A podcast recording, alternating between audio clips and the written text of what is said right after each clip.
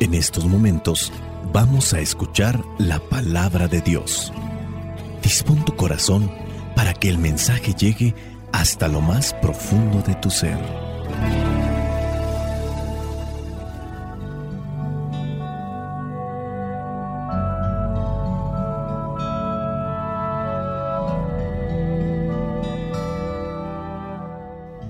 El Evangelio que la iglesia nos presenta para el día de hoy corresponde a Mateo capítulo 9, versículos del 18 al 26. Dice así, mientras Jesús les estaba hablando, un jefe de los judíos llegó, se arrodilló ante él y le dijo, mi hija acaba de morir, pero si tú vienes y pones tu mano sobre ella, volverá a la vida.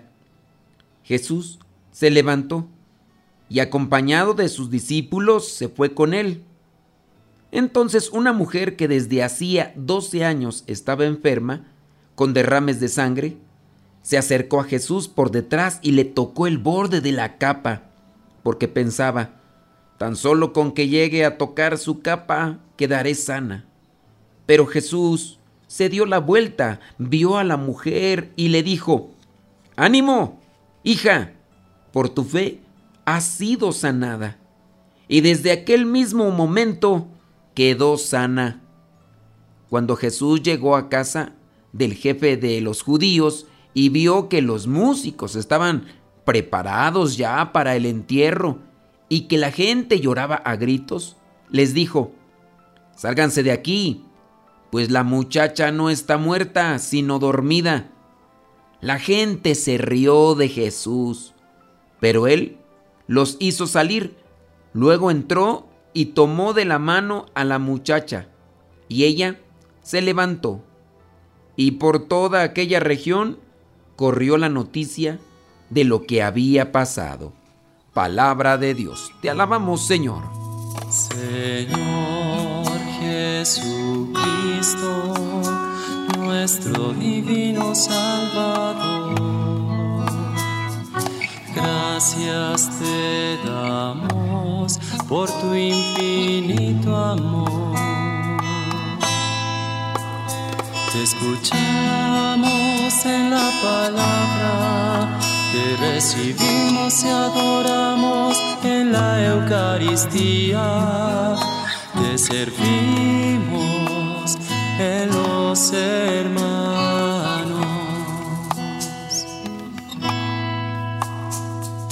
Que seamos misioneros como lo quieres tú,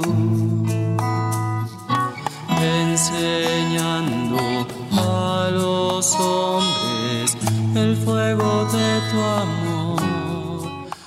El Evangelio de hoy nos lleva a meditar, a reflexionar sobre estos dos milagros de Jesús en favor de estas dos mujeres. Una es una niña y otra ya es una persona mayor de edad. El primero entonces fue ah, hacia una mujer considerada impura por lo que le pasaba en su cuerpo, la hemorragia irregular que padecía desde hacía, dice, 12 años. Recordemos que dentro del contexto judío, el tocar la sangre te hacía impuro el tocar a una persona muerta te hacía impuro, el tocar a un leproso te hacía impuro. Había muchas normas que presentaban que si las realizabas llegabas a la impureza y después tenías que buscar eh, cierto tipo de rituales para alcanzar la purificación. Las mismas mujeres que daban a luz para después purificarse tenían que realizar cierto tipo de acciones. La Virgen María llevó también a cabo este tipo de sacrificios y rituales. Eran pues normas en el Antiguo Testamento y que se vienen todavía a practicar para lo que vendría a ser el tiempo de Jesús. Una enseñanza sin duda eh, propiamente judía. En el caso de la muchacha que acaba de fallecer porque dice ya se están preparando para el entierro, ella también era considerada impura porque estaba muerta. Entonces quien la tocaba quedaba impuro. eh, si la mujer con la hemorragia, la hemorroísa como se le conoce también, tocaba a alguien o ese alguien tocaba a esta mujer, pues quedaba también impuro. Sangre y muerte, entonces eran factores de exclusión. Por esto, estas dos mujeres eran personas prácticamente marginadas, excluidas de lo que vendría a ser una participación en, en comunidad. Y si alguien les tocaba, pues también estaba relacionada con esta misma exclusión. Para poder ser readmitida en la plena participación, la persona tenía que pasar por el rito de la purificación. Ahora, cuando a través de la fe, la impureza de aquella señora, Jesús abre un camino nuevo entre los planes de Dios, un camino que no, no depende de, de, lo que haces para purificarte. Es una acción. Tenías que hacer una acción, por ejemplo, el sacrificio de animales. La purificación ya no es mediante una acción física, ahora es mediante la fe. Antes era algo controlado por los sacerdotes, por estas normas materiales, físicas que se tenían que dar. Ahora la purificación total de esta mujer viene mediante la fe. Esta mujer que dice, con tan solo tocar el borde. Jesús al resucitar a la muchacha, también está haciendo eh, algo, está venciendo el poder de la muerte. Ahora, con esto no es solamente ya la regresó a la vida, Jesucristo también está abriendo un nuevo horizonte, algo que va más allá de los acontecimientos inevitables y que son naturales. Abre un nuevo horizonte a la vida. Para cuando este jefe de los judíos va a ver a Jesús, ella ya está muerta. Incluso le dice que con tan solo imponer la mano sobre la muchacha ella vivirá. El jefe cree que Jesús tiene el poder de devolverle la vida, en este caso que es su hija. Jesús dice se levantó y fue con este Señor. Otro de los evangelios que son sinópticos, que en este caso es el de Marcos, da más detalles sobre este acontecimiento, incluso le da un nombre a este señor y recordamos que se llama Jairo en el Evangelio de Marcos, que es el jefe de la sinagoga. Es interesante remarcar lo que ya hemos mencionado de tan solo tocar con un dedo a una mujer impura o en este caso alguien muerto, en este caso la muchacha que está muerta, con eso quedabas impuro. Pero fíjense el pensamiento de esta mujer. La mujer pensaba lo contrario. Tan solo con tocar el borde del manto de Jesús, con eso ella pensaba que se sanaba. Entonces es una señal de mucho valor, señal de que las mujeres no estaban del todo de acuerdo con todo lo que las autoridades religiosas de aquellos tiempos ya enseñaban. La enseñanza de los fariseos y de los escribas no, no consiguió controlar el pensamiento de la gente. Esta mujer teniendo algo como pensamiento diferente a lo que enseñaban los fariseos, logra acercarse por encima de lo que era esta enseñanza y toca el manto y queda curada. Ya nosotros habíamos escuchado antes aquel evangelio de no se puede echar vino nuevo en odres viejos, ni tampoco se puede remendar un vestido viejo con un pedazo de tela nueva. Hay cierto tipo de cosas que ya están dentro de lo que es un contexto histórico, cultural y la enseñanza o el mensaje de Jesús no es que se contraponga, sino que es renovado y mejorado. Y nosotros sabemos que cuando algo se viene a renovar, no se excluye del todo algo, sino solamente está actualizado. Yo, por ejemplo, actualizo un programa, de el sistema operativo del celular, y no es que renueve el celular, sino se renovó el sistema operativo, es el mismo celular, pero ya no están las funciones de antes, están otras actualizadas. En su caso tienen que ser mejores, que es lo que viene a ser con el mensaje de Cristo. La mujer con esto nos enseña que ya incluso desde aquel tiempo tenían un pensamiento que iba más allá de las formas y que no se tenía que seguir de manera rigurosa los ritos y las acciones como ya lo estaban haciendo. Cuando esta mujer toca el manto, Jesús dice, se da la vuelta en este evangelio que estamos mirando de Mateo y le dice, ánimo hija, tu fe te ha salvado. Esta frase, aunque es breve, deja transparentar tres puntos importantes. Miren, número uno, al decir hija, deja ella de ser excluida. Jesús acoge a aquella mujer en la nueva comunidad que se forma a su alrededor. Se acordarán que también en este mismo capítulo 9, antes, aquel paralítico que lo llevaron, le dice también Jesús hijo.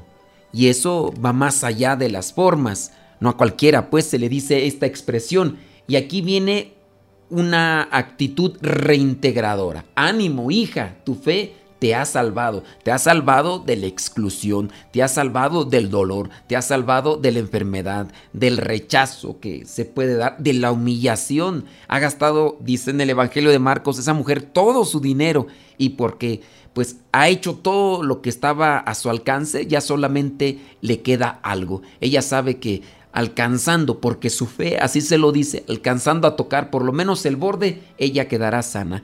Y así Así sucede. La fe hay que cultivarla, hay que fortalecerla y hay que ir más allá de lo que a veces el mundo nos llega a plantear. Número dos, en su caso con lo que vendrían estos eh, signos que se llegan a transparentar con la frase de ánimo hija, tu fe te ha salvado. Aquí también acontece el hecho de que ella esperaba y creía ella por esto de esperar y creer, ella queda curada. Muestra esto de que la enseñanza de las autoridades religiosas no eran del todo correcto. En este caso, en Jesús había un nuevo camino para las para que las personas pudiesen obtener la pureza exigida por la ley y entrar así en contacto con Dios. Dios se ha manifestado a lo largo de todo lo que es el Antiguo Testamento, pero hay personas que conciben que hay formas que no son propias ya, no son correctas.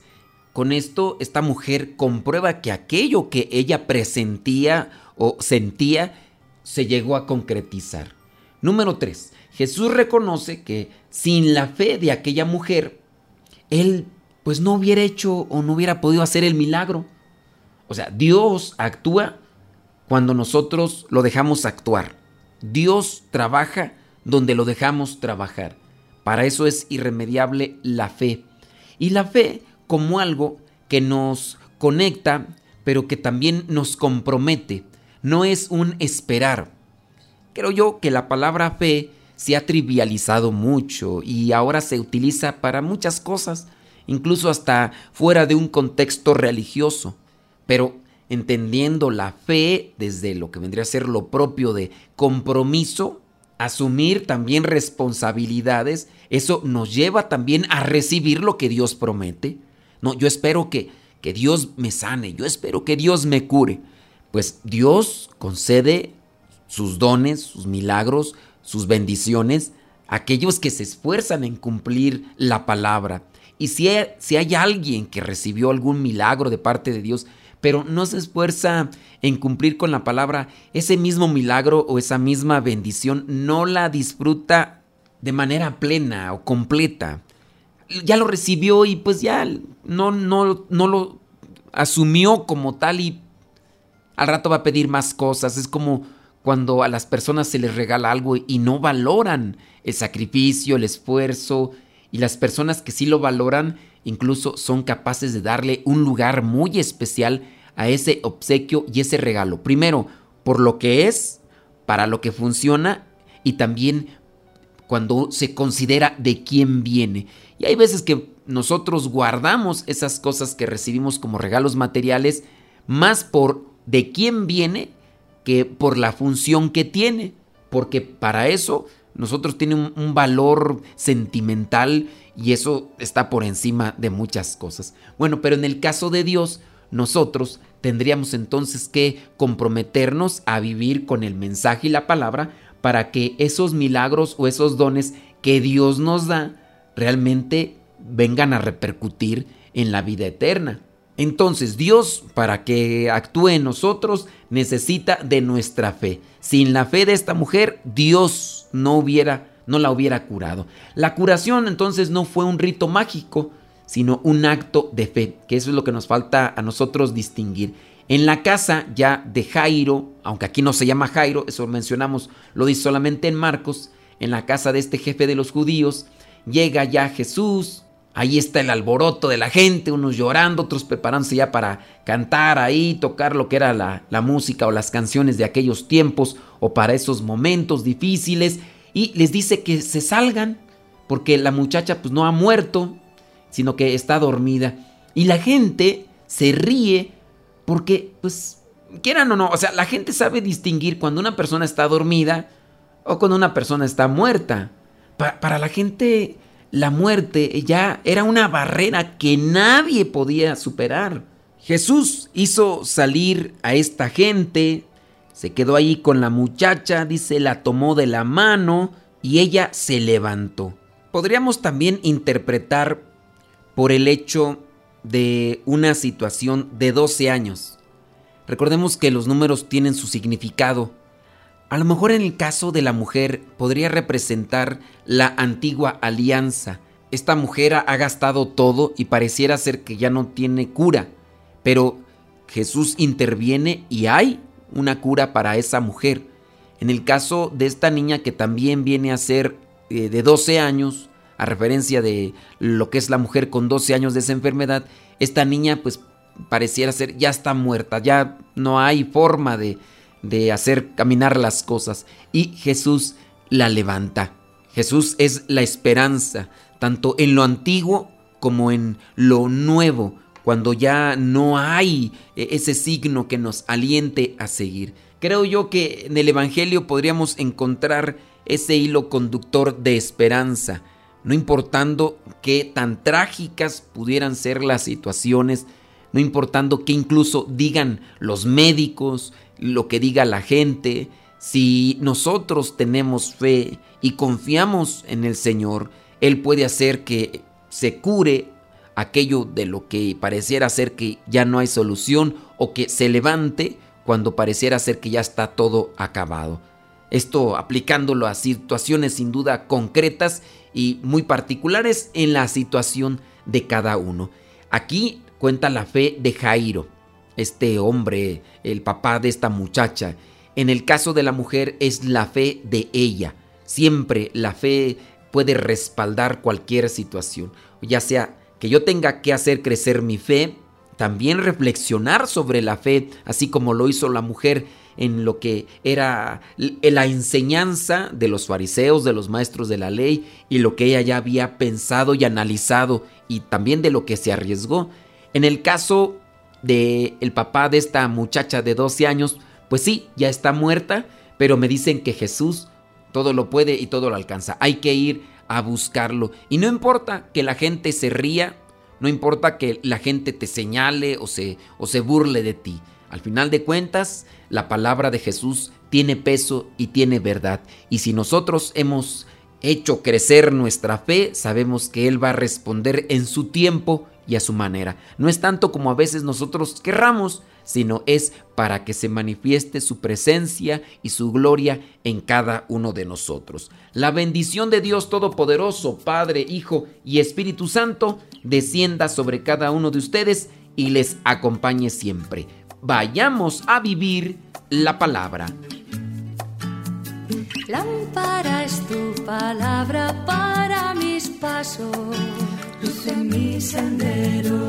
Lámpara es tu palabra para mis pasos, luz en mi sendero. Luz, tu palabra es la luz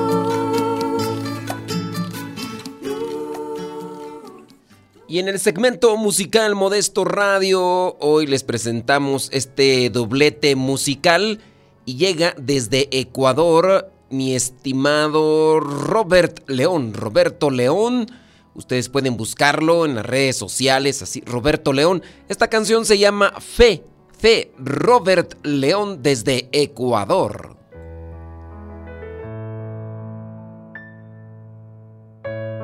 todo con fe lo puedo. Todo con fe lo alcanzo. Nada es imposible para Dios, todo es posible si yo tengo fe. Solo con fe hay vida. Solo con hay gozo. La felicidad está en Dios, es mi alegría, aunque tenga dolor. Y en mis noches tan oscuras, cuando siento que no hay fuerzas, mi energía es Jesús. Él nos dijo, tengan fe. No moriremos si hay fe. La vida es fe. Fe.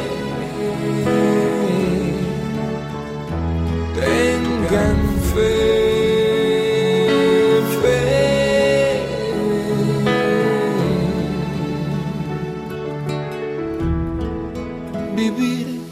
Es tener fe.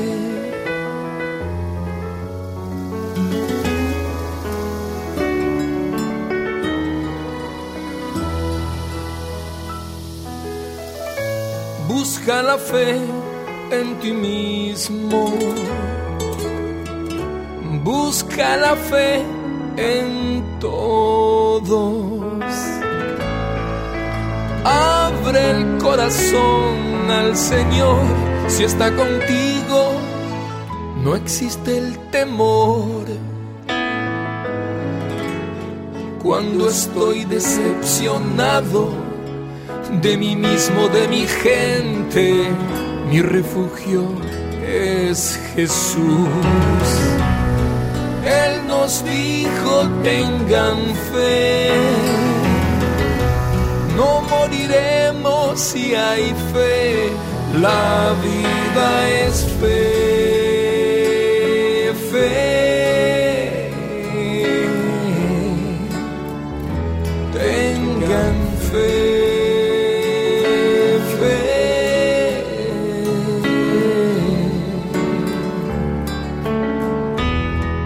Vivir es tener fe.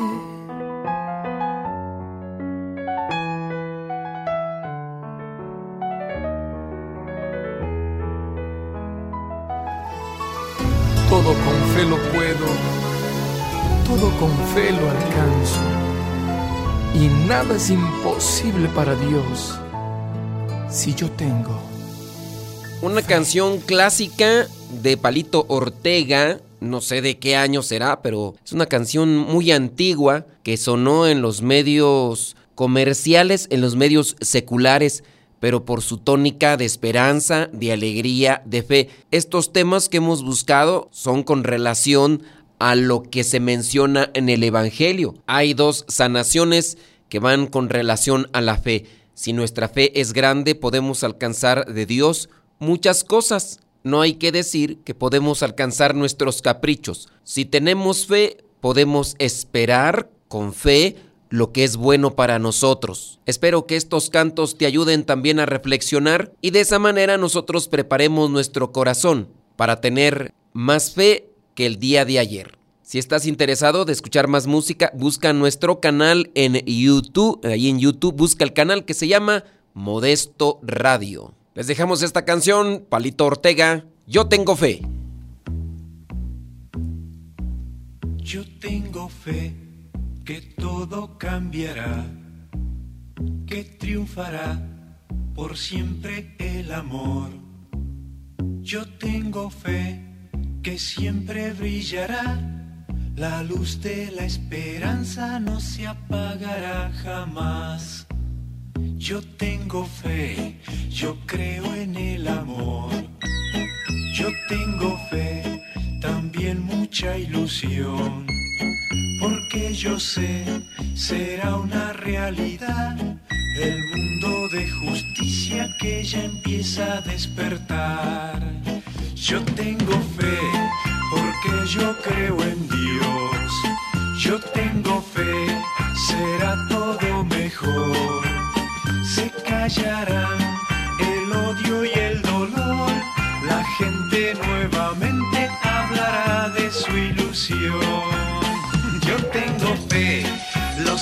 cantarán una canción